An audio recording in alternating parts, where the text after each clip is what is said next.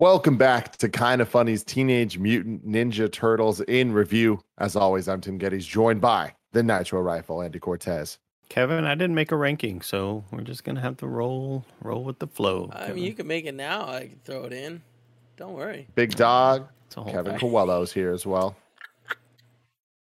We're rolling with the It's flow. Christmas in June. Joey Noelle. Rolling with the flow is what we're going with. Yeah. And of course, the producer slash seducer, Nick Scarpino. Hello, Tim. Happy to talk with you. Happy to talk about this movie. It's finally time to talk positively about TMNT for once, Andy. Here we go. Here we go. This is Ninja Turtles in Review. It's kind of funny as in review, where each and every week we rank and review two different movie franchises. Right now, we are doing Ninja Turtles and Pixar in review. You can get them on youtube.com slash kind of funny or roosterteeth.com in video form. If audio is more your thing, search your favorite podcast service for kind of funny in review, and we'll be right there for you. But if you want to get the show ad free, if you want to watch it live as it's being recorded, and if you want to be a Patreon producer, you can go to patreon.com slash kind of funny, just like Donovan Harkness and the protagonist did. We appreciate both of you so very, very much. So you won't have to hear the ads that we're going to tell you later about Final Fantasy VII Remake Intergrade and Fairty, of which I'm wearing their bomber jacket right now. You can check that out later. It's Looks very fun, exciting stuff. Thank you, Nick. Thank you. I feel good about it. But let's get right into it. Today, we are talking about TMNT. We don't got time for a whole series of words. No, acronyms, baby. You gotta love it. A runtime of one hour and 27 minutes, released on March 23rd, 2007. Based on its success, sequels were planned, but were canceled after Nickelodeon acquired the franchise in 2009, rebooting the film series with the two new films starting in 2014 Uh, with Tim, Michael um, Bay. I'd like to Mhm. think that it it stands for Tumnut. Okay. From now on, we're going to be referring to it as Tumnut.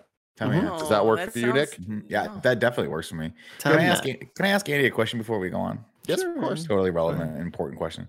How long you been drinking out of that cup for, Andy? Because that looks like well, like my uncle Paul had a lucky cup. that he- Are you talking about this Popeyes cup that I had. yeah. had? How long is I got, that? I got Popeyes today for lunch. I got Okay. like I would love for it to have been since you know two three two Wednesdays ago, but Yeah. no, it is uh, from Wait, the day. Can we Unfortunately, From about 14 E3 lucky cup showcases ago. no, you know, it was, it was one of those like it was a cup that just stuck with him, and then it turned into like a he used to do like a chew like tobacco, so it would like be a spit Oh, cup, and it God. would be Oh, after a while. Jesus, that went a direction I didn't expect it to. Like, how is his lucky cup somehow nastier than it first sounded? He- he- yeah, it was, a whole God. thing. We took a ride Well- at Laughlin one time, and I was like, I'm not riding with Uncle Paul anymore. Tom Nut was directed by Kevin Munroe, a Canadian filmmaker best known for directing this and working on Hey Arnold. So there you go. Yeah, He knows a thing or two about Hey, Get some characters, right?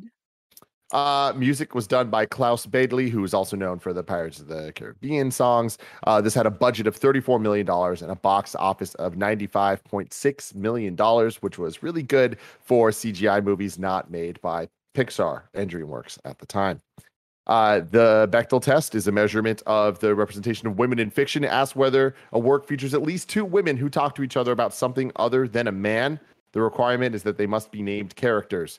This is the first movie we've done since we've introduced this that passes the test. Oh. Mm. During the does. Ooh. climax of the film, Karai and April have an extremely short Mm. exchange. Each only has one line. After the Stone Generals demand the Foot Clan join them, when Karai refuses, April asks what her refusal means, and Karai explains that the Foot Mm. Clan will help April and Casey find the 13th monster. Mm. And there it goes, our first that was- pass. cool That was a dope moment. You remember when they said that and she was like, "Dude, we have honor," and it was like, "Oh, fuck!" There we Really? go. Mhm, mhm. Now, given our thoughts on TMNT, I want to start out.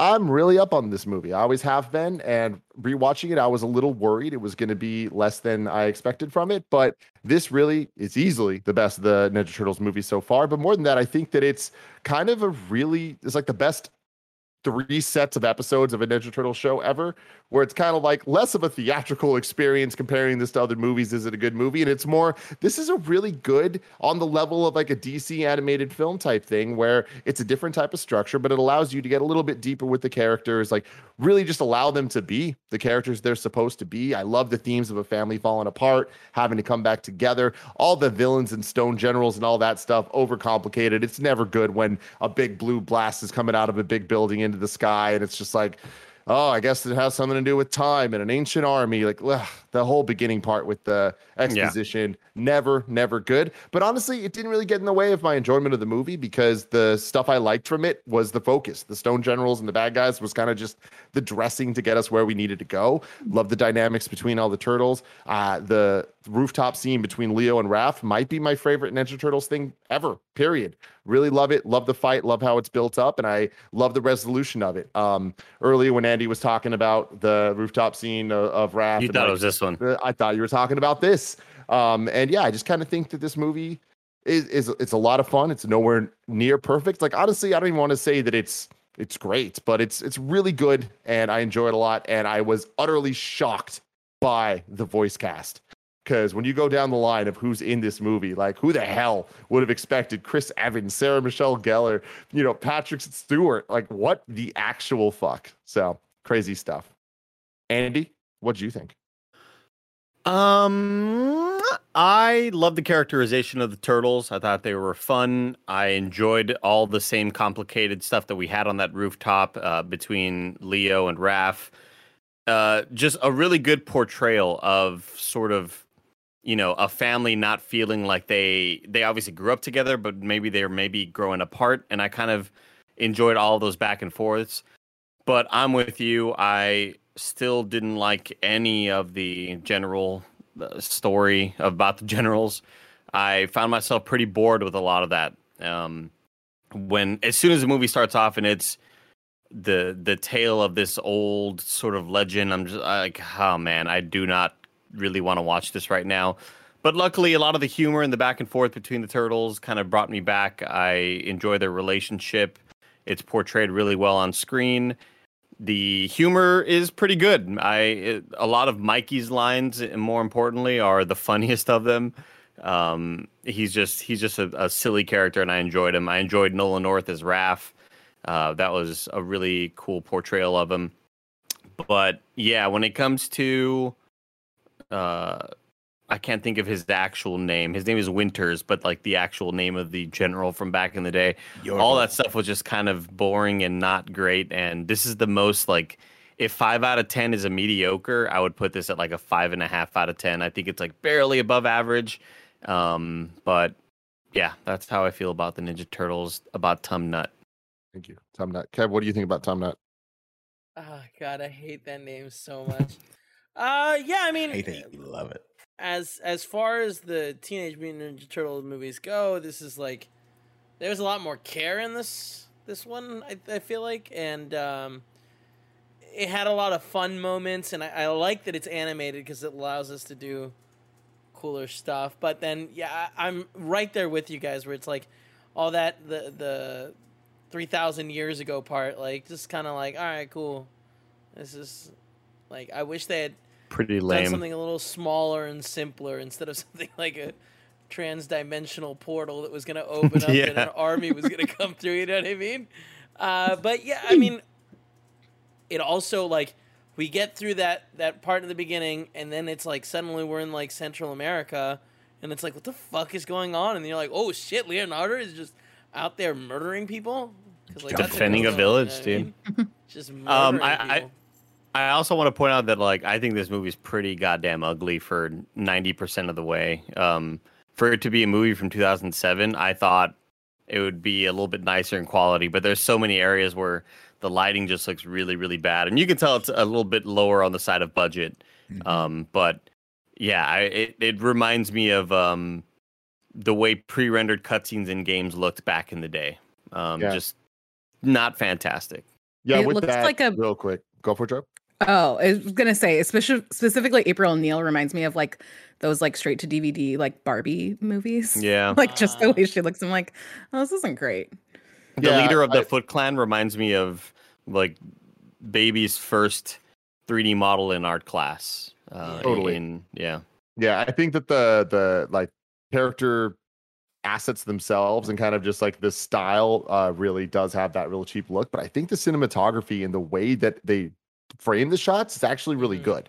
And it's just like so the quality of the art itself sucks, but I liked the scale, I liked the way the camera followed them for the action, and it really allowed them to kind of be ninjas, which was cool. The amount of like rooftop jumping we get and like parkour type stuff, like I thought they did a good job following the action and, and making it feel frenetic and sneaky in a cool way that uh despite the the quality of the the art joey what do Yeah, you think uh, about tum nut I hate that name. I hate I refuse to commit to this.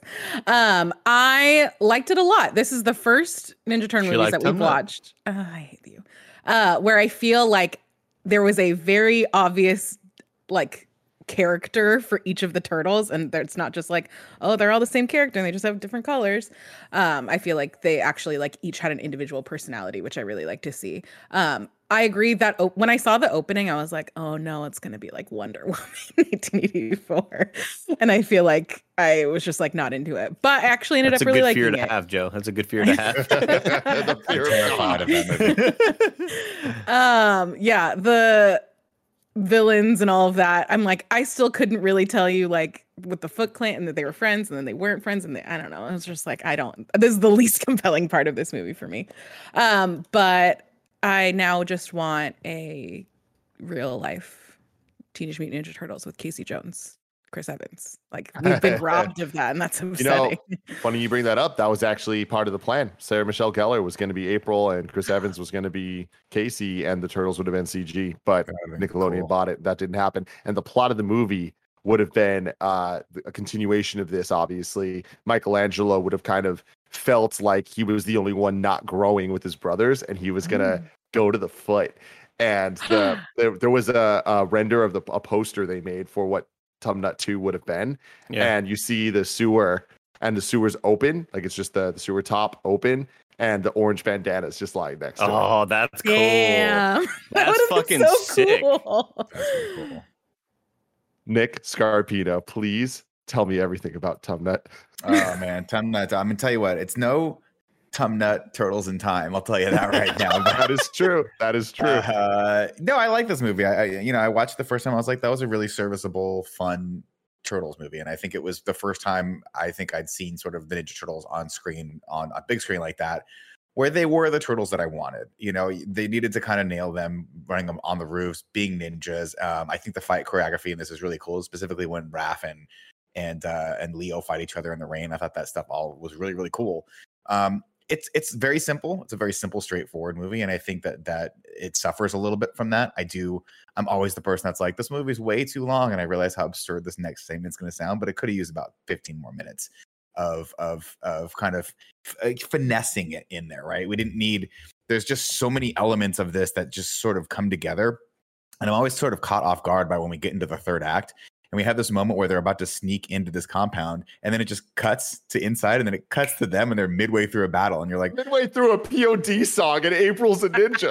Yeah and you're like okay i think maybe we could have developed that up to, we could have led that up to that a little bit better. Um and you know like there's I, I think i'm just kind of tired of the leo and raph sort of dispute and having that be the main part of the b story. Um and i think they i think they missed some great opportunities here with like you know, April goes to South America and Leo's just there training, and you're like, okay, well, it feels like there should have been a movie before this that led to that. That notwithstanding, he comes back and he comes back because April tells him to come back. But there could have been a better, there could have been a better way to do that. I.e., he saw the statue or, or figured out something that that led him back there. So he didn't go back because he wanted to be with his brothers. He went back because he was forced to go back because of the A plot, and that forced him back into the B plot. Um, but that's all kind of, you know, that's kind of nitpicking. I think overall the movie was fine. I think it was good. I enjoyed it. And I think I was, you know, halfway through it again, the second time. I'm like, if we don't, I'm pretty sure we're going to put this top of the list. But um, it's cool to see them like that. And I hope they make more animated movies like this. No future spoilers. I hope the next one's animated too. Andy Cortez. I do want to point out that back in the day, I thought this is the coolest soundtrack ever, and I take back everything I thought because I thought the music in this movie was so distracting, and really felt like uh, when you see the product placement, I'm thinking of like the product placement in Transformers, you know, and it's, it's the obvious like I'm holding this soda at the certain angle, but to hear so many songs that I recognize because I was very much into that scene, the kind of rock emo scene of the mid 2000s, and to hear them so prominently placed, it's like this doesn't belong here. Why are you listening? Why is this fucking like 50 year old dude who owns a diner with like one dude in the diner? Why are they listening to Cobra Black Starship Betty. or whatever song it was that was playing at the time? And one of my favorite bands, This Providence, is playing in the background while they're kind of skateboarding, and it's like a little too loud. And then you get that uh cute is what we aim for song, Joey, in the worst way possible. It's like, dude, this is like this is not good. We don't need to have this music so, you know, front forward. It it like just let the scene be the scene. Why it's distracting. I I thought it was really bad and I was annoyed by a lot of it. I agree with you, but the score is fantastic. I love the score since Oh, day score's one, great. and I still do. It is so good. It adds such a good energy to all this, the fight scenes and stuff. And I love the credit scene. The gym class hero, shell shocked. Uh, hearing Travis McCoy rap about all the digital references, I'm like, yo, this shit is 10 out of 10. But I totally agree. POD. That's a cool- say, yeah. Say no more, man. Cool credit Come on. song for sure. But yeah, Yeah. there are so many moments of I don't even know when that song played. What you got now? Gotta gotta give it up. It's like, dude, this doesn't belong here in this scene. Like, don't have it so Yeah, there's like it one feel like it was where- loud enough to be seen to where the lyrics would be written out on subtitles. That's how loud Wow. it was. Good point. Good There point. is, there is the scene where he goes through the, the- like in the beginning of it where Mikey is skating through the sub like the sewers. bad. Sewers. And I was like, that that to me, well, that to me kind of makes sense because it's skateboarding That's and fun, that's sort yeah. of the soundtrack, and it's Yeah. fun, and it's cool. And then also, by the way, that setup because it's super, super, super fun. And then he gets back home and no one's there. And you're like, oh, that's sad. Like this kind of sets up the vibe of the whole movie, or like the or that that whole plot. But yeah, I don't know. It- Joey. It felt like they were kind of salvaging stuff as they went with the soundtrack. I will also say I have a bone to pick. I think the sound editing in this was really bad. Like I tried to watch it on HBO and I felt like I don't know if it's my TV, I don't know if it's a me thing, but I'm never one to notice shit like this. But the music and all of the like action noises felt so loud compared to the dialogue that I felt like I was going back and forth and back and forth. And I tried it on Vudu. I tried it.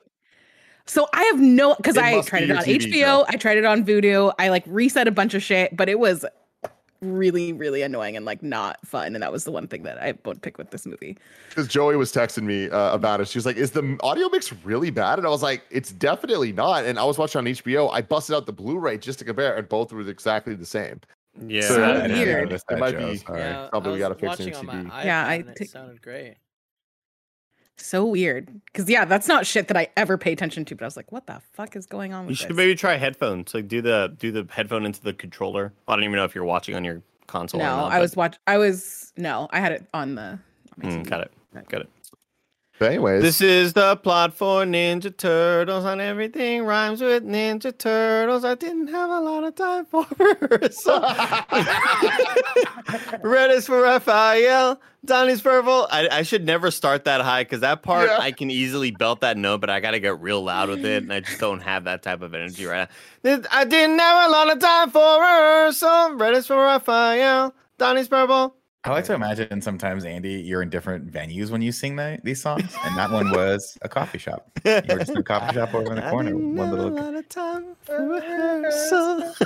Red is for Raphael, Donnie's purple. Uh, if you guys want to support, I'll be at the. Uh, yeah, we got a the CDs in the back. tomorrow night. yeah. oh, Tum Nut 2007. uh Uh-huh. I didn't pull a quote on this because there really aren't that many memorable ones, but we get Oh yes, there is, dude. The me. final quote, the whole final bit with Raphael is I, I freaking love it. I get so many chills hearing it. And I mean, there's the one line here where he goes, "We strike hard and fade away into the night." That's the exact line they end the first issue of the comic with. And I was like, that's an awesome callback. But it ending with, "We'll always be brothers." I love being a turtle. Let's Love fucking go, turtle. All right, dude. I love good. that shit. You'll, you can have that one. I'll give you that one. And now we start off with the exposition. Four turtles, four brothers, genetically reborn in the sewers of New York, named after Laurence the great Fishburne. Renaissance. Was that was that Laurence Fishburne? That I was like- Laurence Yeah. fucking Yeah, that was for Fishburne. sure. I was like, that sounds like Laurence Fishburne. But then I was Yeah. like, as the movie went on, I was like, there's no way they just got him for that one V. yeah, they sure did. Named after the great Renaissance masters and trained as ninjas, they beat Shredder's ass, but now 3,000 years old evil is is going to be the bad guy of this. And then I was like, oh, cool. excited to get right into this movie. But guess what? We're not. We got more exposition. Why we started off with that? Beyond me. A warrior named Yaddle wanted to conquer the world. Hi, I'm Yaddle. Kevin, Kevin has his hand raised. oh, sorry. So is this connected to the three movies prior? Like, are we I supposed have to to? imagine, right? So that's the thing is it is connected to the the prior movies, and it's one of those things where there are a couple lines and stuff that contradict a little bit here and there about where we're at. But the movie's considered by fans as a loose continuation of the original trilogy, ignoring the events of the television series Ninja Turtles: The Next Mutation, uh, but is really set in its own universe. Towards the end of the movie, several items are shown that reference the live action movies. So the the scene with all the shelves that Splinter yeah. Is like putting things on. Uh, you see Shredder's helmet and staff from the first movie. We see a foot ninja mask from the, the first movie, a canister of ooze that mutated the turtles and all them in, in the second one uh, that says TCRI instead of TGRI, which was, remember, the comic first movie thing. But there's a crack on it, so it looks like it could be either, depending on what you want it to be. that's. That's a fun nod. Uh, the time scepter from number three, Walker's hat from number three, Lord Norinaga's helmet, and pieces of the armor worn by the turtles in the third movie. Yes, Kev, thank you very much for bringing that up. That's I, So, yeah. I, am also just very confused by General Aguila, General Gato, General Serpiente, General Santino, and their What? the fifth brother is voiced by a man with an English accent named Winters, who's Mhm. actually Yautel or whatever. But it's like, what? What's the disconnect here? Why oh, did they got they were like this. We got Sir Patrick Stewart, and then someone's all like, right, "Hey, fuck all the Mexican lore Yeah. stuff. Like, he's, he's cool. He's cool. Yeah. Like, all the South fuck it." American lore, so who gives a shit? Yeah, we got, we got. Uh, That Patrick was one that that Yeah. really kind of threw me for a loop too. I was I was I was expecting them to bring in someone who was like, you know, had the had the had that more of a more of that flair. Yeah, But, like uh, li- no. li- like uh, I, I'm Like- my mind immediately goes Antonio to no country, no country for old men. Yeah, Javier Javier Bardem. Bardem. Javier Bardem, Not a big yeah. enough fan. Scary, 'Cause, though, like- Or like man. a Armand Assante. Yeah, because like we that, you have someone we have more of a General laugh Gato there. voiced by Fred Tatasciore, General Aguila by Kevin Michael Richardson, General Serpiente by Paula um, Mattioli, uh, Colonel Santino, John DiMaggio. Well, he was that. He was. He wasn't one of the generals. He was the beginning. oh, uh, he was the Mexican guy played by dude at the John beginning DiMaggio. something. Got it. Yeah. He Also, was the shout out to South American DiMaggio. Guy. Everything. John DiMaggio is incredible. everything.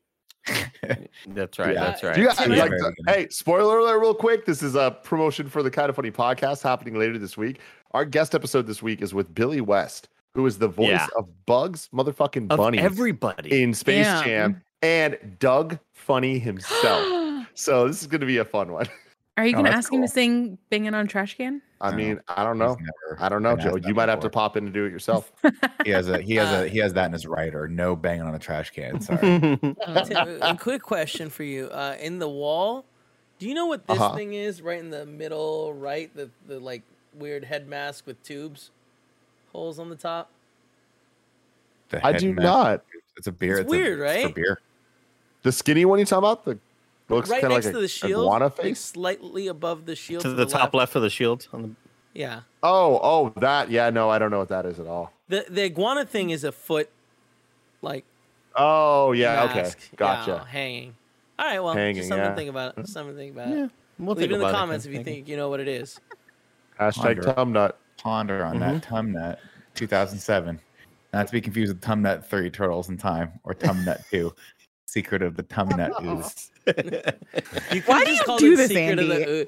You could have just called it Secret of the Ooze, Tumnut, Secret of the Ooze, and it still would have been gross. Y'all are delirious from E3, man. I love it. I like this energy. Let's keep it going. Anyway, all right. So back in the exposition, uh, Yaddle wants to conquer the world. Uh, in his quest, he learned about a constellation. This is this is the, the first part of this movie where I'm like, we got to simplify this, right? He's got these generals. He learns about a constellation known as the Stars of Keegan, uh, Keegan, uh, which opens up a portal every 3,000 years when they align to the world of So unknown power names. he becomes immortal, but at a price. So he opens it up at a price. His brothers were turned into stone. Also, upon the portal's opening, 13 monsters were released into the world. Uh, you following so far, Andy? There's going to be a test after this. Fuck. Andy, how many monsters were released into the world? Thirteen. You just passed. You just passed the test. Kevin, give him his pride, his prize. Please send him some free points to Uber Oh, Eats. all right. Uh, The Warrior King was left to walk the earth, unable to die or forget his horrible mistake, and the monsters that were unleashed continue to plague mankind until this very day. Central America, present day. Someone yells monsters, but she's referring to Colonel Santino, played by John DiMaggio, who is intimidating some villagers for protection money. Uh, they get attacked by a ghost of the jungle, and soon Santino finds himself alone. But that ain't no ghost. That's a Ninja Turtle, not a Ninja Turtle, Joey. The Ninja Turtle, in my opinion, Leonardo. Why? Because he was Mhm. blue and he had swords, and I always thought those two That's things were way cooler bullshit, than everyone else's. Donnie True. was the coolest. Everyone knows that. It's a fact. No, Don, you Donnie was Donnie was like the guy that you needed he when your internet went out. Machines. Any Donnie, I can't. any My Wi-Fi stick- signal's low. any stick could become his weapon. Like Mhm, in any mhm. situation, there's a fucking broom. Boom. He had a thing. He didn't need swords I or size. I feel like you break a stick in half, you got two swords. Any Yeah, stick- hit stick the- in any stick not- can cook. That's not, Hit that not- fucking hit that fucking giant rat bat monster with a stick. See how that's Yeah, gonna see work what out for you. See what's gonna Jesus. happen there. Gotta gut that thing like a fish with your katana blade. Yeah, anyway, gut it with gut it with a with a fucking palo, the fucking stick, dude.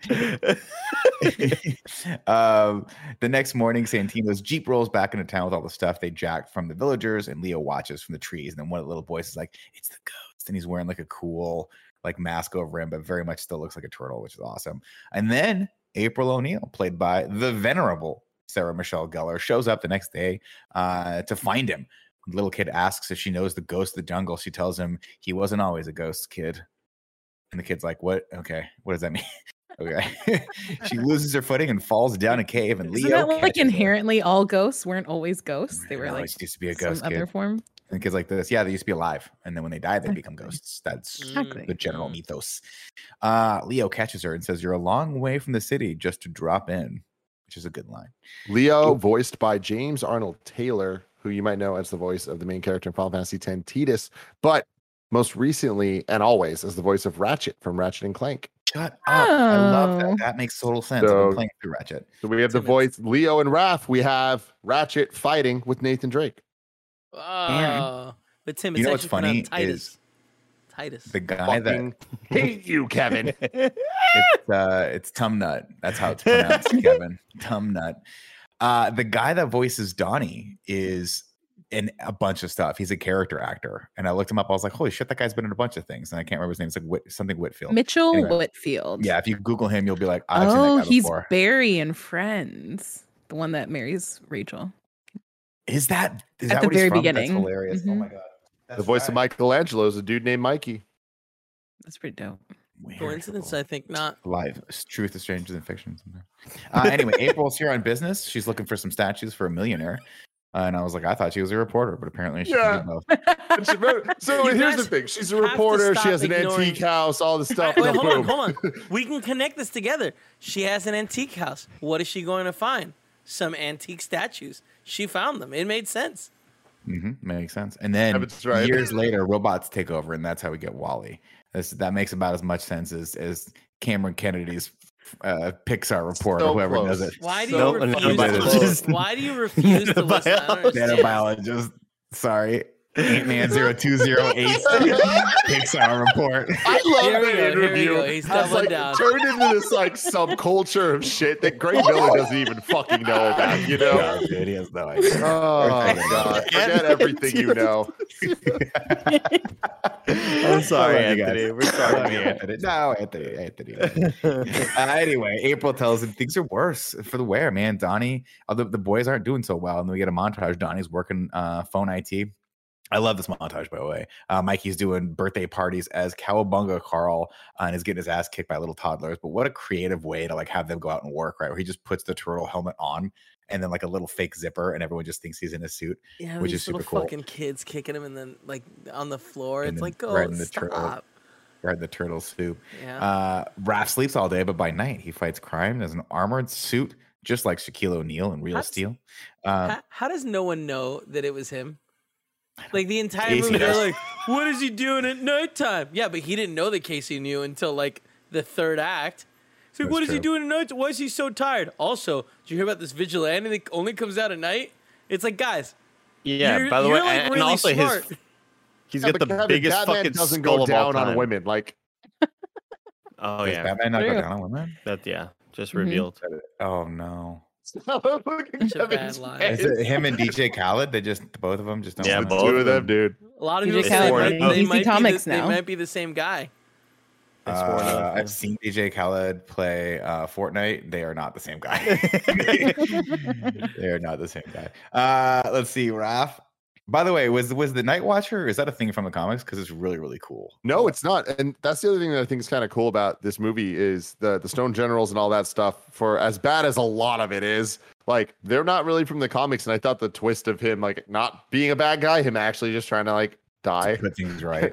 And shit. I was like, okay, cool. There's elements here that are that are kind of nifty, but yeah, no, the Night Watcher thing is uh unique to this. But what's cool about it, there's been different versions of Raphael going out and being a vigilante and dressing up, but as far as I know, not Night Watcher stuff. But I liked it. This movie gave that as a allowance to have Casey and him kind of go out and fuck shit up together away from the turtles in a much more like violent way, even if they don't fully show it.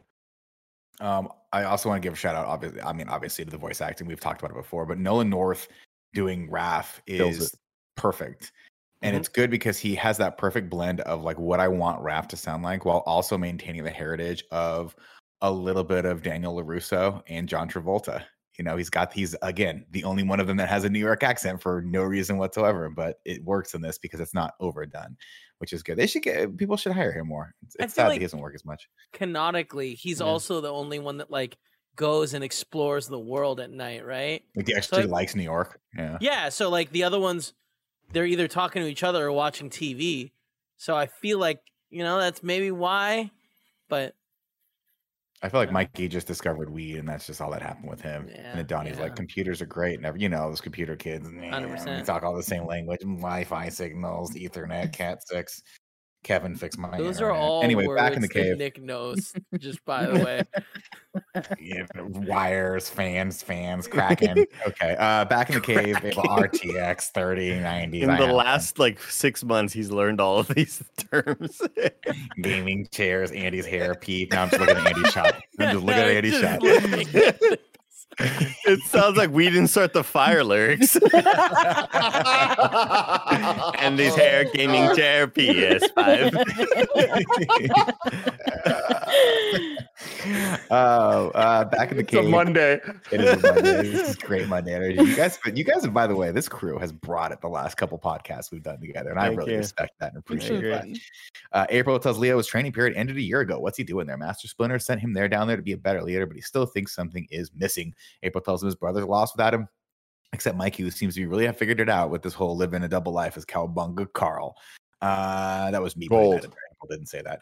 Um, and I love that that he comes back, parks the car in the little thing with the sewer grate, and then goes down there. It's cool. Um, and he heads back in there to shred the Nar Nar. And I like this scene. I don't care what Andy says. Shout outs to no, this is uh, dope. Kevin, what do you have to say?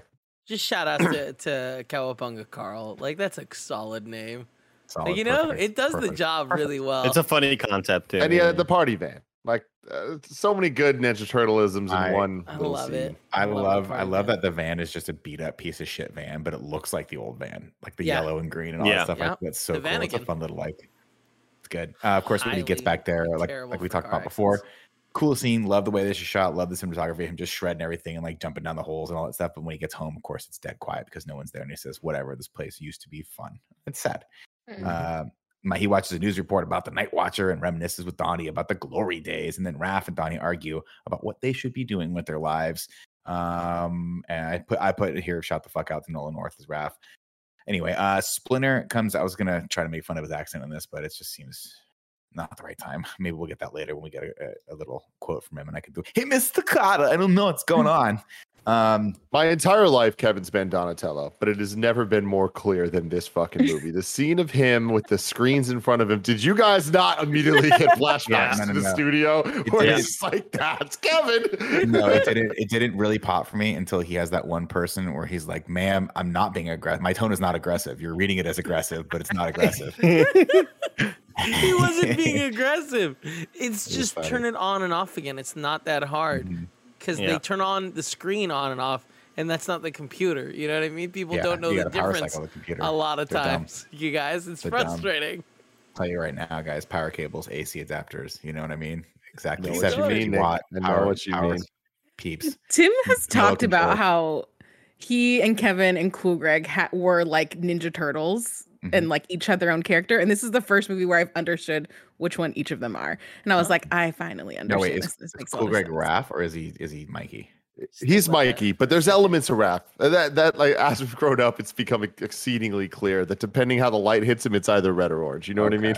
I get it because that leaves one open. I was thinking maybe James Burke could be like No. Raph a little bit there, but like, oh, dude, If he see? wants, he could be our Casey, but that's Ooh. as far as I'll let him get. Ooh. oh, James Burke is Casey. So He could be Casey. He could be Casey. Oh, I love it. That's super fun. Uh, it's such a Splinter comes Casey back in. move, you know. And I want to give a shout out to the voice actor here, who I don't know if you guys are familiar with, but his name is Mako. He goes by Mako, and I know him from Conan the Barbarian, where he was the, the wizard slash narrator. He's a fucking Iroh badass. He was- Avatar: The Last Airbender. Beautiful. That what he was? He was Oh, in really? some in review we did this year, but I, I couldn't. I was looking at his Wikipedia and I couldn't find anything. But He's I remember so talking He's much. about been in him. so many things. So yeah, many so he yeah. he's dope as hell. Uh, he was actually announced as Splinter at a Comic Con and died the day after that. So that's Oh, really Damn. sad. Shot This it. was, uh, yeah, so the movie was dedicated to him because That's of that. really cool. Um, he tells Donnie that his brothers are hurting and he must learn to be strong when they are weak. And you're like, okay, that's a cool little thing. Maybe this movie's going to be about Donnie. And then we never hear from Donnie again. April arrives back, arrives back home and supervises the delivery of a big crate. But guess what? The person she's supposed to help deliver that with is not there. So she calls Casey, played by Chris Evans, and wakes his ass up from a midday siesta. He is apparently going out at night, also as a vigilante. Uh, they deliver the statue to Winter Tech, which is cool. And Casey accidentally knocks over a vase, and the place goes on lockdown. And I'm like, hmm, I bet that's going to come into play later when the climax of this movie happens in this lobby. And I was right. Up in the penthouse, April delivers the fourth general to uh, Mr. Winters, played by Patrick Stewart. Uh, they open the crate and look at the statue of General Aguila, uh, who they mispronounce, and he says, and Patrick Stewart corrects them. And, and Casey almost knocks over another priceless artifact. He's a doofus. What a April and Casey idiot. leave, and Karai. What's up? I was just saying he's such an idiot. Like couldn't be there on time. Like why is she dating him? You could do better. he's hot. Because he's hot. You know what I mean? You get those abs. yeah, He got the height. yeah. He got the hair. He's got everything going Why on. does bring the He's Gotta a good heart too. He's a not loser, just dude. hot.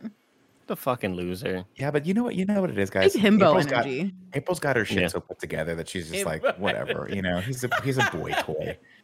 She's Yep. like April. Let's let's let's take stock of who these two people are. April, Pulitzer Prize winning um, We don't uh, know that. newspaper news You're making reporter, that up. right? You're making Yeah. Also has a world renowned antiquities dealership, just like uh, j- uh you know, like like enough of that Like billionaires pay her to go down, yeah, and, fi- and find statues, and she just wants a little piece of Casey on the side. Dude, I'm not gonna, I'm not gonna give her. Casey on the side. Does she Casey on get the the. Casey on the side? We'll have to find out in a second. Let me tell you about our sponsors. This show is brought to you by Faherty Brand. Can it be? It's finally summer, and we're actually gonna have a real summer this year. So naturally, we started thinking about looking good after a year and some change, because we're going places. This summer is what kind of funny is calling Hot Boy Summer. You saw my jean jacket, you see the haircut. We're doing it big this summer, and that's where Faherty comes in to make the perfect clothes for summer. Faherty is a family-run brand making high-quality, timeless clothing with modern design and functionality. You know when you're searching for that ideal summer outfit, that set, that shirt, that dress that feels like you've had them for years. Maybe it's in a gorgeous print and it fits so perfectly that it feels almost too good to be vintage, but still looks like it might be. Well, that's Faherty. Tim Gettys is the most stylish person I know, and even he loves Faherty brand clothing. And they're so confident in the quality of their stuff, they have a lifetime guarantee of quality. They'll replace or fix your clothes forever, no matter what. And to top it all off, Faherty is giving all our listeners 20% off. That's 20% off. So stock up on all your clothes for the summer now. Head to FahertyBrand.com and use code MORNING at checkout to snag 20% off all your summer gear. That's code MORNING at Faherty, F A H E R T Y, brand.com for 20% off. We're also brought to you by Final Fantasy VII Remake Intergrade. It's time to join the resistance because Final Fantasy VII Remake Intergrade for PlayStation 5 is here. The shadowy Shinra Corporation is draining the planet's life force for their own gain, but all is not lost. The mercenary Cloud Strife teams up with Tifa, Barret, and Aerith to take Shinra down. Whether they succeed depends on you. We are so excited for Final Fantasy VII Remake Intergrade. This definitive edition of the award winning Final Fantasy VII Remake has expanded graphical, gameplay, and system enhancements, and it brings Final Fantasy's visuals to a new level. It's got more realistic backgrounds, it's got better lighting, it's all around beautiful to look at. Intergrade also gives you the ability to switch between graphics mode if you want 4K and performance mode if you prefer super smooth action with 60 frames per second. On top of it, Intergrade even comes with episode Intermission, a brand spanking new episode featuring Wutai Ninja Yuffie as the main character. Play as Yuffie as she conspires with Avalanche HQ to steal the ultimate materia from the Shinra Electric Power Company play as new characters, and enjoy an expanded gameplay experience featuring multiple new combat additions. And if you've already bought Final Fantasy VII Remake for PS4, you can download a free enhancement for the PS5 console. Episode Intermission is available as a separate purchase after you upgrade. Buy Final Fantasy VII Remake Intergrade for PlayStation 5 today. Go to squex.link slash remake KFMS. That is S-Q-E-X dot link backslash remake KFMS. And now that we're back, can I just give a shout out to Karai? I love Karai, and I love that this movie did the DC animated movie thing of just like, yo, there's a bad guy. She has a backstory. Like, just keep up. Like, that's it. There's Yeah. not really an explanation. They don't really get into it. If you Understand know, you know. she's a successor. Yeah. Yes. And that's the thing I do know. In the original comics, she was dope. She was always one of the highest ranked uh of the the Foot Clan and in a lot of the the storytelling actually she's higher than Shredder, which is pretty cool. But in more modern tellings of everything, she is Shredder's great descendant. Uh, that wasn't her original origin, but it is probably the most like iconic. Like at this point, when people think Karai, they think great, great, great granddaughter or whatever of, of Shredder, and she's just super cool. I love her. I think she's always kind of had uh, a better character than Shredder because Shredder's kind of one note when it comes to a lot of the stuff. Uh, but in the way that Shredder rivals uh, Splinter, Karai's always been kind of Leonardo's right there when he's not fighting his brothers. But like that, she was in this movie, and I thought that her and the Foot Ninjas for the first time were like ninjas. you know what I mean? Like Yeah. her kind of giving the like control signals and them all just like sputtering around. I was like, this is cool as shit. Yeah, I, th- I always think it's nice when when you have you know sort of like the the the antagonist or whatever the organization is that are quote unquote the bad guys be capable. And she felt very capable, and the Foot Clan, clan felt very capable. And I also I also think it's cool that they're not necessarily the bad guys in this, right? They're just getting hired to do this job, and they have honor. And when she's presented with that, like, hey, we can give you more power, she's like, no, the Foot Clan has honor. Like we're we work for Winters, and so we're going to help the turtles out now. And I thought that was kind of a cool thing. But we'll get there in a sec of course. Uh, right now, she has snuck in after April and Casey leave. Hopefully, Casey didn't break anything else on his way out. The doofus, but man, those you know what I mean? that's that's that's America's ass right there. You know what I mean, Andy? Get that going. Yeah. Uh, anyway, he needs Real long Clan- chin too. Real long chin. Very long chin. You know what they say about Wow. guys with long chins? They have a Long hard time wearing helmets. Goatees. Oh. Traps. Hmm. Um, Tim, nothing from Tim on that one. That was just a blank stare. I, Uh, sorry, anyway, my my audio cut out for the last like it five bad. seconds. He's It making was a bad. Condom worry about it. joke. It's a bad. You can go bad. back Um, and watch the video. Yeah. He- no, I don't know what I was making. Uh, anyway, Winters needs the Foot Clan be uh, his eyes and ears. He has some friends coming to town, and he'd like them to roll out the red carpet, greet them warmly, and bring them to me. And then high above the streets, we see a gargoyle eat a pigeon, and it's freaky. maybe and the animation maybe just terrible. explain that they're monsters. You know what I mean? Like, Well, was you he have to afraid imagine, like- there was going to be a different charge? I don't know. Maybe he was You like, they're going to upcharge me. Let's, you know, it's one of those things where you hire someone and they're like, yo, you didn't tell me it was 10 days. But like maybe they'll just suck it up and do the job, and you're like, cool, because I only pay him for one day. You know, That's terrible. You make No. money. Yeah. You make money. no, I don't know actually. But yeah, they were they were just Uh, hired to like be the eyes and ears, right? Because he had his little four report back. He's guys. statues. like right? it, imagine getting hired for such a complex thing and then having and then them being like well what are we looking for you know and then winter's like when you see it you'll know okay like you're Mhm. paying us money to do this thing Mhm. we kind of need to know Well, like, then it's like- with then this it's can't be left up to speculation Then it's a gargoyle, and you're like, wait a minute. know what we're looking for.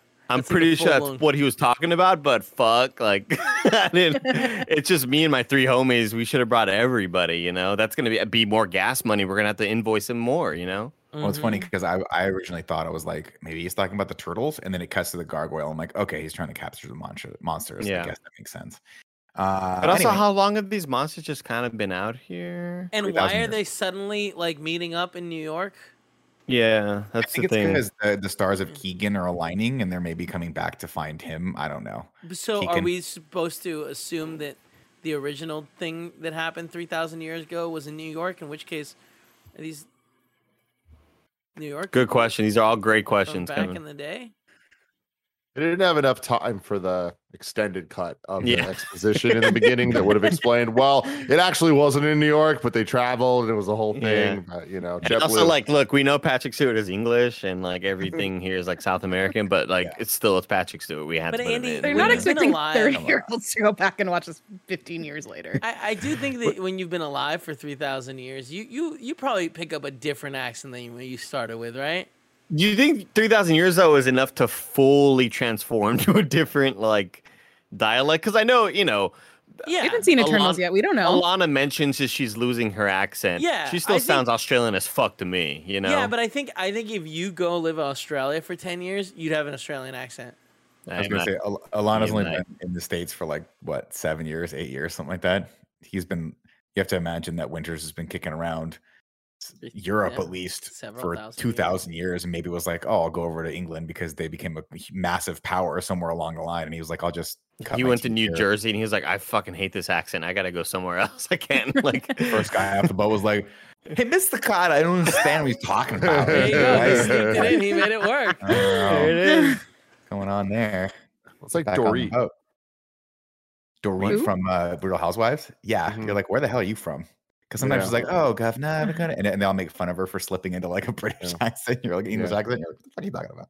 Thank you, Nick. I love you. Dorit, dude. I'm on the. Line. I was just saying it, hoping you guys are gonna move on, but Nick Nope. was right there. Let's fucking go. Well, actually, She's from, she's from fucking Cincinnati or some shit, and here she is sounding like Greg Miller doing a bad fucking accent. Oh no, oh, yeah, they all made fun of her. It was like that time everyone made fun of Lindsay Lohan for just suddenly having an, an English accent, and she was like, "I spent Alec like- Baldwin's wife. Hilaria." Yeah. How you Is say Just her her name? Hillary. name Hilaria? Yeah, but her name's just Baldwin? Hillary. Oh, she got into a lot of trouble for that Oh. though. People were like, "What are you trying to do?" Oh, here?" I remember this little controversy. yeah, yeah, it was not good.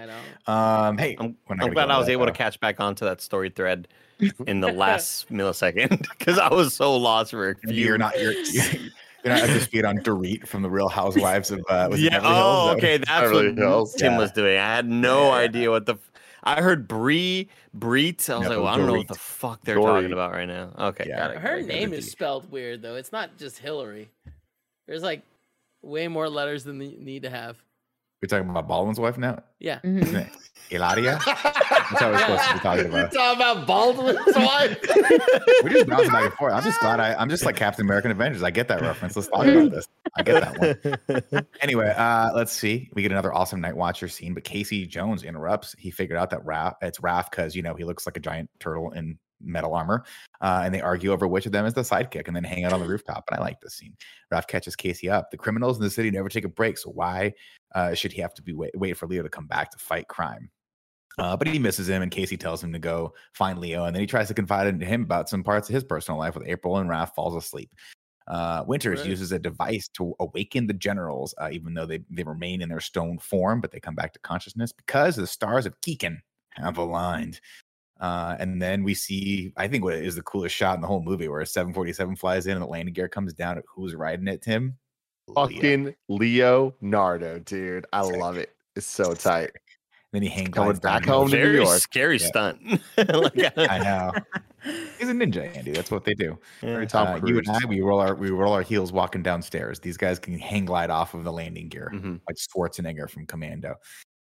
Uh, let's see. Uh, Leo rides back to this. uh, excuse me. The movie. Uh, this is where I put in the movie. Really did need a beat with like having him have a stronger motivation to come back than just missing his brothers. But I think that would have been good. Anyway, uh, Leo kneels before Splinter. He says, "I apologize for getting caught up in my own bullshit. I failed." And he says, "On the contrary, my son, now you are much stronger." And Leo tells his sensei he'll make things right with the boys, and Splinter tells him, "You better, because until you do, you're forbidden for, uh, forbidden to fight." Uh, Mikey Can we talk Leo- about Splinter really quick? Yeah. Why does he Only if you say it right, Joey. Splinter? Splinter. I can't do it. Why does he look like a cat? Like I don't feel like this. He doesn't look like a rat anymore in this movie. Because rats are Like a ugly as saber-toothed tiger, I don't know. cute. He lost. There's- He definitely lost the nasty rat veneer. Yeah. You know, like he doesn't look like a. And maybe it's the suit, Joe. He's got gigantic sol- shoulder pads. Like Maybe? uh, th- this dude looks like he's ready for war at all times. Yeah, there was just something about him that I was like, no, you don't really look like what I thought you were gonna look like. But He's it is cuddly. nice to see him with more movement. I do like the red robe. like- Very, He just like was stationary in the last few Uh, movies. Look at those it's a bit shoulder pads. I think it's great. I love him. You think he found that in the in the sewers? The robe. No, I mean, I think he, I think he used his hyper rat intelligence to sew it. He downloaded the pattern off the internet, weaved the fabric himself, and sewed it. Because apparently, rats, as we've discovered before, can learn anything just by looking at them. If they're, I was wondering it's how so how- long Nick was going to have to, how many words that we're going to take for him to Mhm. get from Mhm. he's going to sew this thing back to getting to a point of making fun of him learning a, a form of martial art. And you know what, Nick? You did it in, in, in a lot more concise Yeah. everything than I Shorter than you thought it was expected. So be. good for you. yeah, yeah, I practice sometimes. Sometimes I write these things in. just Not don't that one. understand your hatred. I mean, I I understand it hundred percent, but it's just I- not. It's just so unreasonable how much you despise him for. It's not even that. It's just it stems from the fact that I think it's just a stronger rivalry if both of them were humans before and like the orig- the original No, rivalry between him not. and It's Shredder make not. It's it's definitely the fact that you think it lessens your karate knowledge. First off, it does. I mean, we can all agree that it does. It's it's kind of uh, Nick. I'm with you. It kind of feels like like all right. It's not that easy to learn karate. Everybody chill out. You know. that was just a dumb. That's Hollywood just Hollywoodizing everything, man. You know what I Mhm. mean? You see people, you go, you go watch Rocky, and they're punching But, each other in the Nick, face the for fucking three thing hours straight. is we didn't respect your your karate skills beforehand. You know I'm what I gonna do mean? a Like, kata for you right fucking No. now. Nick, I'm gonna do a Nick, kata I need you you to stand up, right go back near your couch, and do a goddamn kata. I don't.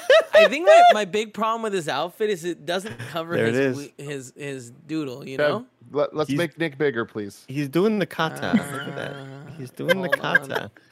He's doing it. I love this show. Audio listeners, you're bro. missing out. Yo, that was impressive. That, Audio fucking- listeners You missed killed out. that, Nick. above and beyond, baby. Yeah. You did it. I loved it. Audio listeners up. missed out on a You- show you right guys there. are so easily impressed. He didn't even do a single spinning kick. I can't kick right now. My foot hurts. Do you want to know? You want to know why my foot hurts? I keep getting foot cramps, Andy, because when I play War- Modern Warfare, I like when we play Warzone at night, I, I. I like curl my feet, Yeah. Uh, and I notice I'm like, oh my god, at night they start cramping up on me, so I have to like flatten them out on purpose. How many hours do you put into Warzone a day? Honestly, no exaggeration. Well, I've been, I've been playing Ratchet and Clank lately, so I've transitioned over to that. But maybe a, maybe a couple hours, unless unless we're fragging out and we're and like we're in, two or we're in- three. Yeah, maybe two, three, like at night. But lately, I've been because it was double XP weekend last weekend. I was trying to hop on when I could just to get my Grau up to speed. Try to get my Grau to like level. Get the Grau up to speed. Oh, it's 'cause a That gun gun. fucking It's a It's a gun. laser, Tim. It's a laser. Wow. Anyway, um, Wait, wait, wait. Hold on. Donnie like, and just Mikey. look, mhm. like it just doesn't cover his dick at all. Like they had Yeah. to make a shadow that makes no sense to cover his to like dick? hide his hoo ha. His I'm just saying, it's. I don't think like they his covered it, or do you think they just didn't give him one? I hate Well, that they Kevin brought this shadow. up, and I also hate that it led to Nick saying his rat dick. Is it that piece to leak? All right, let's get back to the plot. Mikey and Donnie are over, are overjoyed to see their brother Leo, but Raph is a cold, cold fish. Uh, Leo wants to end the night watch, uh, the night watcher, and Raph instead of coming clean, tells him that crime doesn't take a break and someone needed to fill the gap uh, left by them. Uh, the scene is interrupted, interrupted by a roar from a nearby construction site. They sneak up to find a bunch of Foot Clan getting their asses handed to them by a giant gorilla monster. Leo wants to figure out a plan, but Raph once again is like, just fucking let's go and rushes in. Uh, and then Leo asks Karai, who she's working for, but she uh, she and the clan just peace out with a pop, pop of smoke. Uh, and then the turtles get their asses kicked until the generals show up and handle the monkey. Uh, Karai comes back to threaten Winters.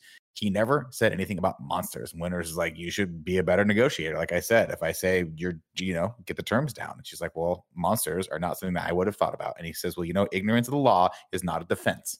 Okay. You can't just say, I didn't know, officer, what the speed Mm. limit was in this area because you should know. That's on you, Yeah, right? You're getting that there's ticket. And then you got to go to comedy Mhm. driving school for a whole oh, weekend, and it is Oh. terrible. A weekend.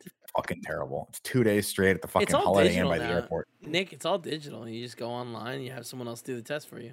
It's all politics. Can I pay someone to do that? Can I pay your little bro Spencer to do that for me? Oh yeah. He'll pass. Perfect. Uh, get him on the line. Uh, let's see. Winters orders the generals to help Karai and the Foot gather the 12 remaining monsters so they can take over the world.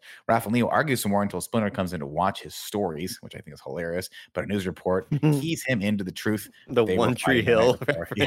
Was it, was it One Tree Hill or Gilmore Girls? I Or forget. Gilmore Oh, it was Girls, Gilmore yeah. Girls. Gilmore Yeah. Girls, It was. It got a good chuckle out of me. That was Joey, the three girls from One Tree Hill started a podcast. Just I saw it's called that. Drama Queens. I'm very excited. Wait, the three girls from One Tree Hill started a podcast called Drama Queens. Yeah. And they couldn't come up with a better name than that. They should have come up with One Tree Podcast. Three tree gals. Tim's God. Tim left. He's done. He doesn't want to do this anymore. Shocking that they don't put you two in charge of more branding Oh, man, opportunities. I know. kind of really funny. With Kevin's winners laughing. like those, I'm Tiberius, laughing at you. Toberius. You guys are just Oh, really knocking it out of the park. Paula, Uh, Paula, like Tim- the, the Tim, you level can't- of comedy, and it's just we make fun of them in hopes that they'll better themselves, Timothy. and they just No. don't because that is Three their tree limitation. gals is good, man. Three gals. It's hilarious. Oh man. All right. Uh let's see. He tells them they can't fight evil if they keep fighting each other. No excuses. Raph once again go. He's like, screw this, and he goes at it on his own. We got a montage of the generals and the Foot Clan gathering up eight more monsters and imprisoning them in big tanks. April watches a news report about the generals while Casey heads up to the roof to hang out with Raph. They spot another monster and head after it. Uh, and then uh, they see it get darted and captured by the Foot Clan. And then Raph thinks they might be friendly until one of them hits the gargoyle with a dumpster. And then he's like, nope, they're not friendly at all. And then Casey recognizes one of the statues as the statue that they delivered, uh, but accidentally uh, knocks over a rock, alerting the generals to his presence. And then they just dart the shit out of Raph. So he pop, pops smoke and hides with Casey in a storage shed. And I love all of that where he like pops the smoke and like he runs away. And Casey's like, "What case the you fuck?" say, Yeah, he's like, "What the fuck?" Uh, thankfully, of course, before the monsters can burst through the doors, the police show up and scare them off.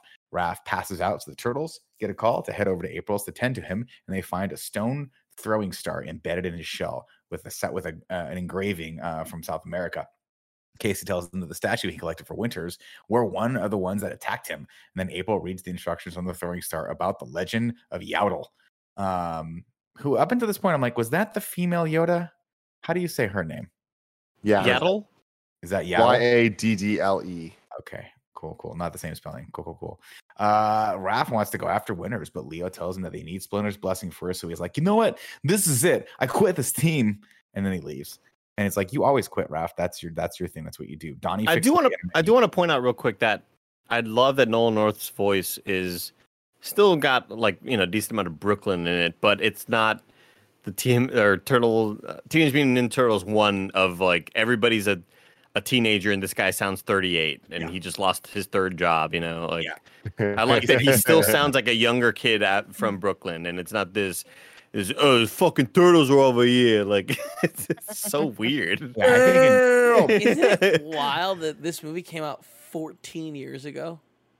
It's wild that it's 14 years ago, and if if I remember correctly, it was 14 years from the last Turtles movie oh, when this came out. I'm not in time. Splinter. Yeah, you're like, why is my Uncle Lou out there screaming again? and my grandma's like, just let him do it. It's Wait, what was your other uncle Uncle earlier? Paul. Paul. Uncle Paul. Yeah, okay. Paul. I We got, got the got a Pixar lot Peter of Polly. Cinematic universe. Uncle lot Wait, of I'm sorry. Do you have Yeah. an you have an Uncle Lou and your dad is I- named Lou? Yeah, oh my, it was my grand uncle Lou. So it was his. I think it was the guy that my dad was named after. So my Oh, grandma, my God, grandmother's I- brother was Lou, and I uh, it was call him just two Uncle Lou. Luke's Uncle in the family. Let me tell you something right now. Uncle Lou was the first person to teach me about polyester because he used to wear high waisted polyester pants from Florida to Southern California. And if you're asking yourself, hey, that looks really uncomfortable in the heat of both Florida and the humidity and also the heat of Southern California, It you would be was. He was always sweating, always. but he was so fucking tan, so tan that it was Hmm. impressive. I, I, have- I Uh, do have a question though about this. So you phrase this in a way of he's who taught you about polyester. I do want to go around to the table and ask Joey, Kevin, Andy, and, and myself. Did anyone ever teach you about polyester? Hmm? No, Well, and it, it- also would it have been the last thing on my list if you would have asked me what Nick's uncle Polly taught him about. Wait, was Michael have to Lewis. remember, Absolutely like, bottom. Lou, Uncle when- Polly. polyester, I'm sorry. okay. When we were- What sort of were lessons are there? When we were growing up, like polyester was normal. When Nick was growing up, they had literally just invented it. And I'm not Oh, joking. see, they had like guys- cotton, and then they were like, mm-hmm. oh, this magic chemical that won't fuck up the environment. I'll tell you one thing right now, Kevin's right. I was like, I don't understand what this is. And everyone's like, oh, it's great. It looks like the most uncomfortable fabric that you could ever make anything out of. It's stiff, but my uncle Lou just used to wear polyester shirts with polyester pants, and they would be like contrasting patterns, and it was hideous. And then he used to wear like white or mint shoes with them. For the intro to that, I thought I heard, and my uncle Lou told me about Paul Yester. And I thought, oh, that must be a person in history. I, I'm sure it's Mm. like somebody. Maybe Nick has mentioned this His person Uncle before, and then he said, "Yeah," and he used to wear polyester all over. And I was like, "Wait, he's talking about an uncle that taught him about a fabric." Like, that just- yeah. yeah. I remember very distinctly being like, Mom, why does Uncle Lou wear those really tight, like constricting lacking pants? And she said they're polyester. And I was like, "Oof, we're on an adventure now. let me let me go No, grab I'm the sorry. encyclopedia.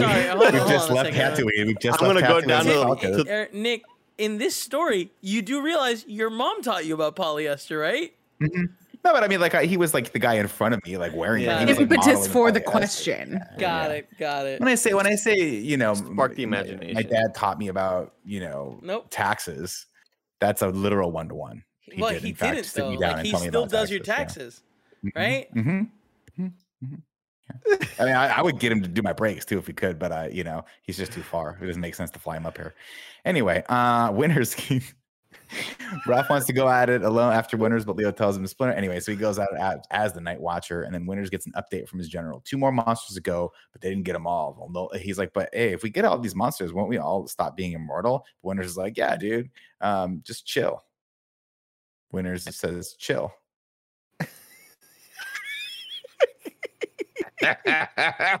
uh, Dottie calculates uh, that when the portal opens, they will lose a bunch of monsters will tear in, and they will lose the the world in a matter of weeks.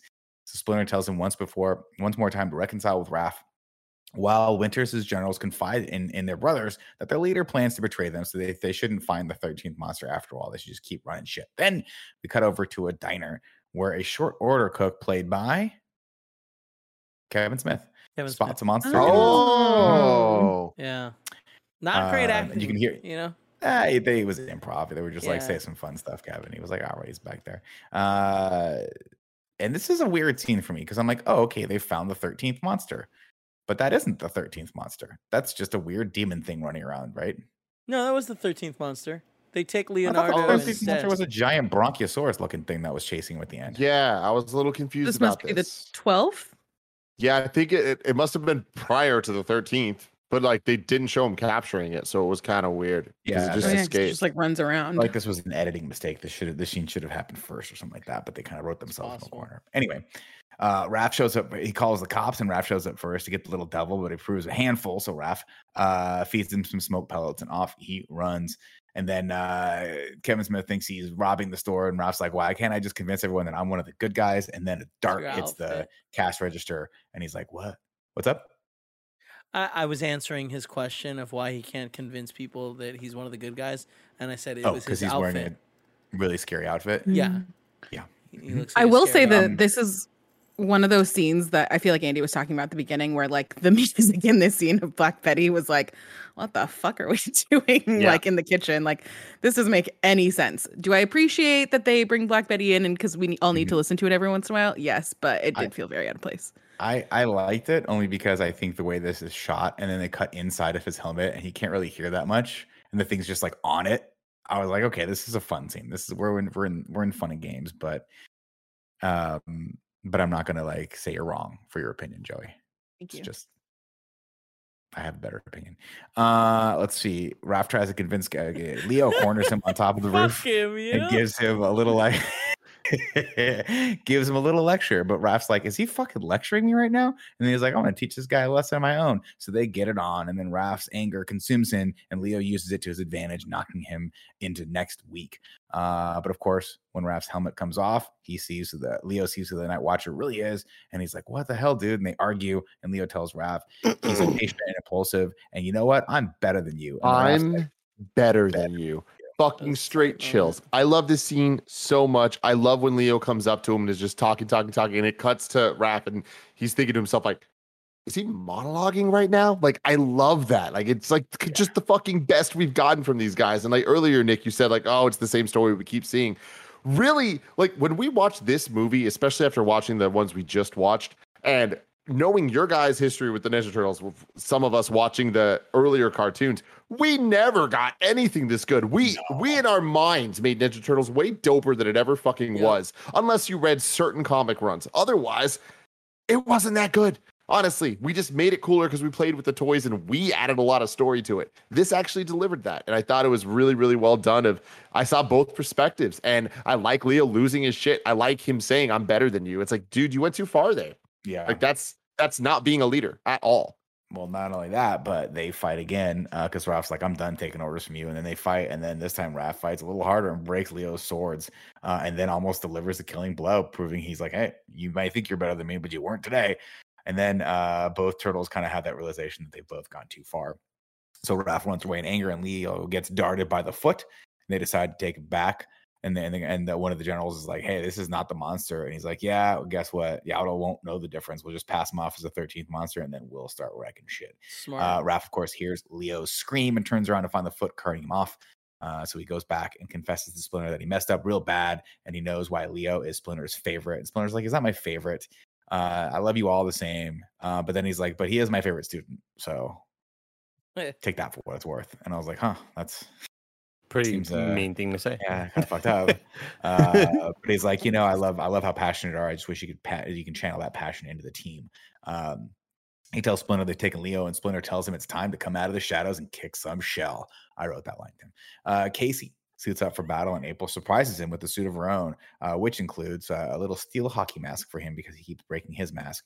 And we've seen April. Um, I, she was doing like a sword kata, so we were like, okay, she's gonna, she's gonna be a ninja now. And then Karai and the foot set up a defensive perimeter on the tower, but Casey distracts her so the turtles can easily sneak in. You're like, huh, that seemed like a misbeat. Um, and then the stars have Keegan a lime, so Yaotl can open up the portal, but it doesn't quite work. And then Aguila tells him his time for giving orders is over. And Yaotl tells his generals he want he's like, listen, you don't understand. I want to undo everything that was done uh and and and end everything. And Aguila is like, no, no, no, I understand that. Like in doing that, you will end all of us. And Winter's is like, yeah. And Aguila's like, yeah, why would you think we would be cool with that? like that's basically ostensibly killing us. Which may and Winter's is like, oh right, I didn't think about that. Maybe I Like, should. you you get outvoted here, Yeah, Winters. yeah, there's four of us here. yeah, uh, but I- outside I we don't- catch it up- wasn't a democracy. Like he was the leader, right? Like that. Apparently, it dude was- now because yeah, he was- like, we are more than you. They're like, also, why do you have a British accent? What the hell? And he's like, Man, he, lived in, he lived in Britain. Let it go. Oh, they don't Yeah, know like, this though. This they is don't know. like this is, Rolling this is like Nick with the car. Remember when he was like, "How did it? How did 007's car get the rockets?" And it was like, "Just leave it. It's all right. It I got mean, rockets." In the, in the realism of the universe they set up, it's like, why? When would he have time to go over and take all these all these antiquated gadgets and put them in the car? Why didn't he have cool invisibility? You know, invisibility? Nick, I'm on your side. Yeah, I'm on your side. don't Andy, I'm on your side too. Give him a fucking Spanish Andy, accent. Andy, just remember Wally got robbed. Give him a Latin Okay, accent. It did. You're right, Kevin. You're right. thank you. Earlier, I said Dorit was from Cincinnati. She's actually from Connecticut. Oh, I good. Thank Same you. difference. If I hear one Uh, more fact about the these women, most I swear to God. tangents we've ever had in a Turtles movie. It's important. It's important to set the record straight, Joey. And you know what? Black Betty, great choice for that scene. outside, outside, we catch up with the turtles who are just mid-fight, and it's a really, really weird cut and a huge missed opportunity because this is the first time they've really engaged with Karai. But whatever. Uh, Splinter is there too. We were seeing seems like- Splinter fight. Like, how fucking cool is that? This was the Yoda in Attack of the Clones moment of like, oh my god, he's fucking doing it. And later he has some throwaway line where he's just like, ah, I'm fun. I still got baby, it. I still got it. Oh, Yeah. whatever. Yeah, but- But it's just it was just presented in such a like terrible way. weird way where it's like, cut in the middle of the action because it was a cool scene. I liked seeing the fight they're doing, but Yeah. there was no buildup or context to the set piece. So it was kind of just mid Here it is. Like Yeah. what we needed was we needed a moment where like Casey was trying to run interference and like somebody stepped on a branch or whatever. And they look over and all the turtles are get surrounded finally and they start fighting. You think they're gonna win, but then more Foot Clan pour in, and who comes in to save them but Splinter? That's a Let's cool go. beat. And then he helps free them and they all run for the door. And then we get the payoff, of course, of uh, Casey breaking the vase in Act One, where the doors shut down and they're locked in. But that's not how it happened. They just had them flipping around and beating everyone's ass, and that was kind of cool. Uh, they head through the door, yada yada yada. Raph finds Leo, and Donnie uses a small explosive device to free him. Uh, I like how. Oh, by the way, this is something that's really really cool, and I think it was a smart choice. So in the prior movies, the turtles were fucking huge, and I like that when the turtles stand next to everyone, they're actually smaller than than most humans. I think that's a really really smart choice because I think that puts them sort of immediately at a disadvantage for all of their opponents, and there's a little bit more tension there for it, uh, a little bit more you know heightened drama. Um, I just think it's cooler that they're small too. Uh, Raph gives him two swords and tells him he's going to need them if he's going to lead us out of here. And Leo looks Raph in the eyes and says, "I'm going to need you too, buddy." And then they hug. Mm. They kiss each other. They didn't do that. Why would you go Uh, incest? Where the Why Is it incest or No reason. bestiality, or is it both? No, no, no, because they're both legal somewhere. weird. I guess that they're both turtles. Yeah. Yeah, If one of them, but they're been also a both kind of human- human. if one of them had been Tim's a done with this yeah, conversation. then it would Yeah. have bestiality. It's Andy. It's one of those. It's a joke that halfway through me making, I was like, back it off, and then the arm went around, and I was like, well, you're here now. You might as well try to sell it, and I did not sell it. No. It It's did okay. not get sold. It's okay. Uh, anyway, Winters falls to the ground right in front of them, and Mikey has the best line in this whole thing, where he's like, "Winters looks like falls." it's a good moment. It was, yeah, it made me laugh. Great moment. And he April goes, "Get it, them- guys?" And then Donnie goes, "Rat or uh, Mikey, what do we tell? What do Yeah, we what do talk we about?" talk about? What we uh, April tells uh, he, them he needs to send all the monsters home, and Winter's like, "Hey, listen, you're right. That's what I'm trying to do. I'm trying to set everything right. I'm the good guy here." But Aguila and the other generals want to reopen the portal and use the monsters to destroy and conquer Earth. Uh, they tell Karai to swear allegiance to her, but the Foot Clan has honor. She tells them they work for Winters, which means they're going to help find the last monster and close that porthole forever. Karai, Casey, and April take off in the turtle van to find the last monster, and you're like, oh, this is going to be a cool little adventure and have them trying to work together and figure it out while the turtles fight the generals. Uh, Winters wants to help, but Splinter stops him. He says they are a team, and he's like, yeah, but I'm really big and I'm immortal, so I could Yeah, probably beat strong, these guys' ass. And he's like, no, strong. no, no, they're a team, and he's like, but it's four on four, five on four, it just makes more sense. Yeah. And he's like, they're it's like we're a bigger team. a fucking team. Yeah. And he goes, okay. Uh, and then April drives the Cowabunga Carmobile with the 13th monster chasing them. You're like, oh, that was fast. They just they found that thing pretty fast. Didn't have to do anything really. Uh, meanwhile, turtles kick the generals through the portal, but they climb back out. We're immortal and made of stone. Without that final monster, we'll never be stopped. And then a second later, April drives to the doors with the 13th monster in tow, and she pulls a quick right turn, sending the beast skidding into the generals, launching everyone back through the porthole, which sends them skyrocketing into space and time in their other dimension, and they win. Casey has a little moment with Karai, and then was like, "Oh, this is weird. I hope April doesn't get jealous." So instead of just turning around and not making anything of it, he just kind of punts her out of the way, yeah. and then goes over and kisses April, which is very weird. Yeah. Uh, and then a- Karai tells them to. She says, "Savor this victory, because soon Shredder's coming back, and they'll be enemies again." And then she pops smoke, and they leave. April tells Leo he picked a good time to come home, uh, and Leo thanks her for bringing him back. And then Winters laughs to himself. He's happy because he's mortal again, and he thanks April and the Turtles for helping him find his way home. "Quote: You've made an old man very, very happy." Then he bursts into golden particles and disappear, and Mikey accidentally inhales him and starts coughing.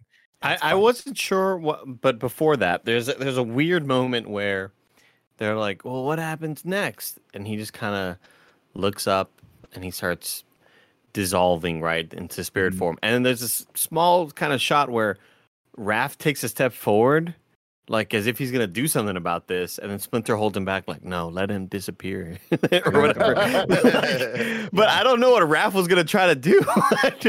Maybe Scoop him up, put him in a jar, put him on the mantle. It's Comfort him in his last moments.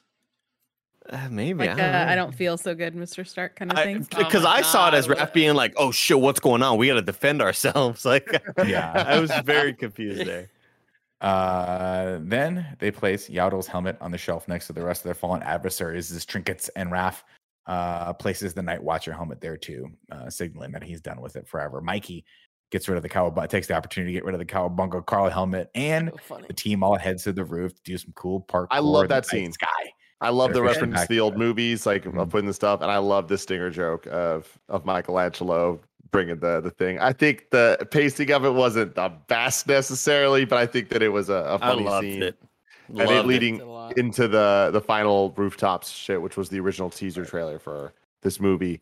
Oh man, I I fucking love it. There's nothing more quintessentially Ninja Turtles Tum Nut than this Mhm. scene of them jumping parkour all on the fucking thing together, all uniquely moving in the way they should, and it ending with them saying, "We'll always be brothers." Come cool. on, man! And then love gym class heroes, baby. Let's go. There it is. What happened to Travis McCoy? Let's bring him back. What too. happened? Oh, that is a very good question, Joey. He was on the top of the world. He wanted to be a billionaire so up. fucking bad. All of. So bad. it's. You know, he got famous because he was dating Katy Perry. It's crazy. She's in the video Ah. with them. Like that, Nice. they she's in that first music video in uh Cupid's chokehold or whatever. Yeah. Da da da da. Right. Andy, hit me. Seven syllables in the middle. You need five for the first and last line. If you're not poetic, no need to fret it. Haikus don't need to rhyme. Haiku in review. Haiku in review. You can go to patreon.com slash kind of funny to write your review in haiku form, just like Andrew Feisner did. A missing leader, lost brothers with no purpose. Mm, wait, no shredder? Spoopy Witches says, banger ass soundtrack, all emo, all pop punk, all day. Oh, movie's pretty good. Uh, we got, let's see. Joe Merton saying Splinter gets his due. Always tear up with that voice. Mako is the GOAT. And Zayd Wilson says, if this doesn't take the top spot, I won't be mad, just disappointed. And then miscellaneous, making the return after a couple weeks of taking a little bit of a break here. Of course, we got the plot in haiku. Glad I missed the last, but even with a great cast, this movie is ass. Leo and Raph mad, dumbass argument they had. Vigilantes bad? Low effort haikus for this movie I refuse. Good shit won't be used. Damn, he didn't like it. I think Andy. That's harsh. crazy Wow. I I don't understand to the other poetry, but I think that was negative. Wow. Yeah, it's definitely. Wow. negative. Wow. Do you, have, do you have the soundboard, Andy? Um, I actually, yeah, I actually do. One second. Wow. Thank you. Wow. Wow. I love you have multiple ones. Fuck God, I love us. Wow. All right. Wow. Hit me with some ragu bagu, please. Do do do do do do. Do do do do do. Wow. Uh, what's up, everyone? Welcome to Rad Guys Talk Bad Guys here for Tumnut in review. Uh, the list is hold on, let me see if I can pull it up. There we go, right there. Number one, Shredder and the Foot Clan and those amazing shoulder pads from TMNT one, Super Shredder and the Wolf and Snapping Turtle from two, and then rounding out the list is Lord Norinaga and Walker, and most notably the screenwriters from the film uh, Teenage Mutant Ninja Turtles three. Where do we want to put Winters, General Aguila and the Generals, and Karai? I vote we put it above, in in the third spot. In the third spot. I know think number both one Shredders- easily because there's at least a plot Yeah. and there is Oh. a twist of the bad guy's not actually a bad guy. And there was some cool action scenes because of the bad guys. Even though the whole exposition sucked and all that, it's still a decided Shredder. step above the others. Yeah, because I like think really, it's as good as Shredder. Yeah, I, like I Shredder. think that when you think when you boil down Shredder in the first movie and what he did, it wasn't much except die and, and wear a blouse. he also so- built a gang of teenagers that systematically took down the city's goods, stole it all. Do you know how hard it is to get teenagers to do good work? Mhm. He also got flipped over by a fucking rat. Whoa, but whoa, whoa! just- A n- uh, hold on, hold on. A rat that's A expert nasty in rat. karate. All right, A highly intelligent rat, as a we- highly like intelligent a super rat. that is just expert in karate. It is very simple to learn karate. We all know that now. Well, we also got to give him some credit for coming back from the dead in the next movie. like that's Thank you. This man got crushed. Where, and Raise your a hands if giant you think- zombie mutant. Raise your hands if you think Super Shredder and the Wolf, or excuse me, uh, Winters, the Generals, and Karai are better than Super Shredder and the Wolf and the Snapping Turtles. Karai and the Foot are dope. Wait, Everyone I'm sorry. Yeah, I'll no, put no, him. no. I'll, I'll put him. I, I misunderstood. This is so you're saying better than? yes, The two? higher up on the list than Oh, those. I put my hand down. Dude, I'm Okay, going. well, uh, whatever. Keep your hand up if you think Shredder and the Foot, uh, excuse me, Winters, the General, and Karai are better than Shredder and the Foot Clan and those amazing shoulder pads from from the first one. Just me and Tim. And Oh, wait. Andy. Oh, Andy with the last All right. minute. So uh, it is official. They are number one now. Winters, the Generals, and Karai are number one on the list for really Rad. Guys Talk Bad Guys for Tumnut in review. I have As one well. more question before we finish this out. Are you guys telling me that I've watched four Teenage Mutant Ninja Turtle movies and I haven't seen Bebop and Rocksteady once? Correct. But Okay, just making sure. actually, But no. No future spoilers. No future spoilers. Megan Fox is in the next one. Is she Bebop or Rocksteady? She might be. she's both. She might be both. Her name, her character's name is Bebop Rocksteady Fox. It's weird. It was Why like a do they lot keep her last name? Is it because I, it's a bold choice. They could have cast her as April O'Neil, but Bebop and Rocksteady, uh, They were like- Lohan twin situation from the Parent Trap. I like Yeah. it. Exactly, Joey. It's time it. to rank the Tumnut universe. Currently, number one, we have Teenage Mutant Ninja Turtles 2 Secret of the Ooze. Number two, we have Teenage Mutant Ninja Turtles 1990. And number six, we have Teenage Mutant Ninja Turtles 3 Turtles in Time. Where do we want to rank TMNT? I think this is It's easily number one, baby. Yeah, Yeah. yeah? I think it's the most cohesive movie. I think uh, the jokes work. I think the choreography is great, and I think it could. It's not the best movie, but I think it's far and away more of a Better than- cohesive film than the first three. Yeah. Andy, I want to hear you say it. It's uh, like Damn, I'm I'm in that sort of Nick Scarpino thinks Fast and Furious One is better than the later ones, and Uh-huh. Iron He's Man right. One is better than the later ones. Like, I think I li- I'm much more fascinated by the nostalgia that the first one gives me, even though the first one's second right now, right? Mhm. It's yeah, I'm in that situation too. Like if number one, if if TMNT one were rank one, then I'd be like, I'd put Tumnut at number two. But since it's not, I'm in that weird sort of positioning. Um, I'd say yeah, I'd say this movie is number one, an overall better movie. But I personally enjoyed watching T uh, Turtles. Fucking shit, Tumnut one more than Tumnut. hmm there you go. Number one, Tom Nut. Number two, Secret of the Ooze. Number three, Turtles 1990. And number six, Ninja Turtles 3, debatably Turtles in Time. Next week, we are returning with another movie called Teenage Mutant Ninja Turtles. Fuck. Which Can't wait. call Can't wait. Tom Nut 2014. Okay. Michael Bay, it's happening. We are also this week reacting to Luca, the new Pixar movie coming out for free on Disney Plus. Go check that out this week. This- This, week, this this, week. Friday. Yes, Kevin. This Friday. Mhm.